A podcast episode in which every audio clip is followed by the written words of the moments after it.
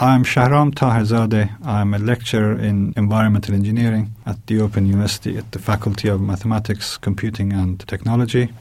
I am involved in courses to do with environmental protection and general engineering. I've been at Open University for about 20 years in various guises. This course is about pollution control and public health. Noise pollution as one of the four main polluting aspects that's the water quality, air quality, and waste control and management is an important issue in our modern society which we have to deal with, study, and look at it. Noise is one of the blights of modern life, especially modern urban life. It is one of the consequences of industrial society although some people take it as one of the inevitable consequences of modern way of life, we can do so much about it. We could make it much less impacting on our society. And there is also a lot of evidence that excessive noise levels not only cause annoyance but also disturbance in sleep and through that causing stress and perhaps even worse. Studies have shown that excessive traffic noise, either car or aircraft noise, has an adverse effect on capability of young children and their concentration levels. So it is important that people who are learning about environmental control and pollution control have some understanding of the issues involved and various means that help to reduce this type of pollution. We chose this particular case study because it both embodied one of the largest causes of noise, which was traffic noise, and also how much impact it has on an area where there was none before although there are lots of efforts and research has been done to reduce noise from cars and vehicles as the case study shows, but still, unfortunately, number of vehicles in our roads is going up all the time and that negates the advances in making the cars quieter. Case study is trying to show the old research and efforts by manufacturers to make the car produce less noise. Even since making that video, the modern cars are very quiet. The engine noise is almost inaudible. What that has done, of course, in addition to making cars quieter, has made us more aware of the other source of car noise, which is the road noise and the tire noise. The progress in developing quieter road surfaces is still ongoing. There have been some progress made since the videos were produced.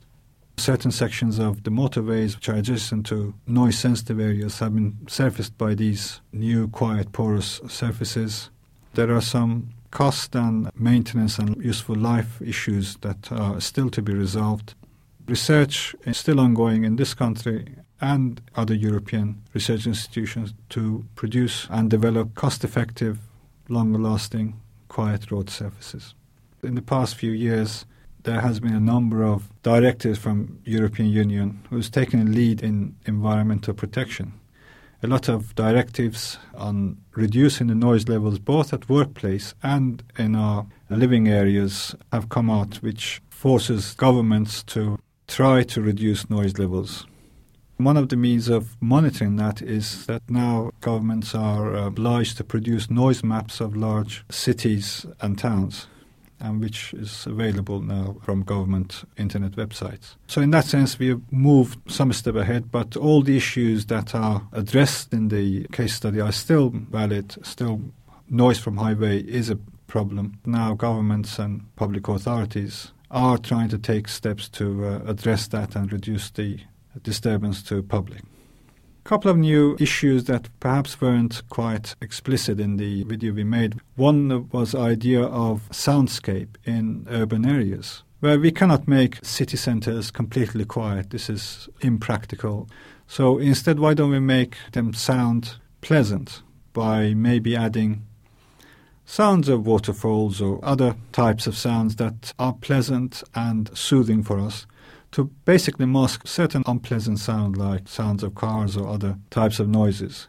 That's where concept of soundscape is developed, which is mostly for urban areas.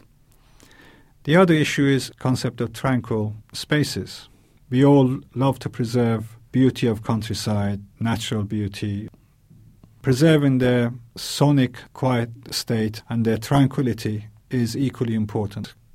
I hope students who watch these videos take away with them the idea that the noise as one of the polluting aspects of modern society is an important issue and how much the efforts to reduce the noise can increase the quality of our life. This manifests itself not only in better designed vehicles, better designed or better manufactured aircraft, but also better insulated homes and living spaces.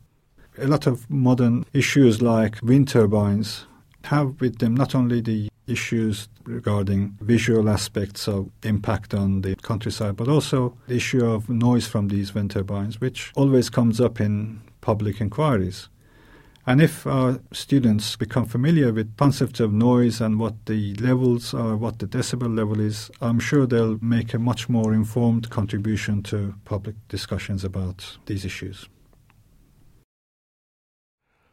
From the Open University. For more information, go to www.open.ac.uk forward slash use.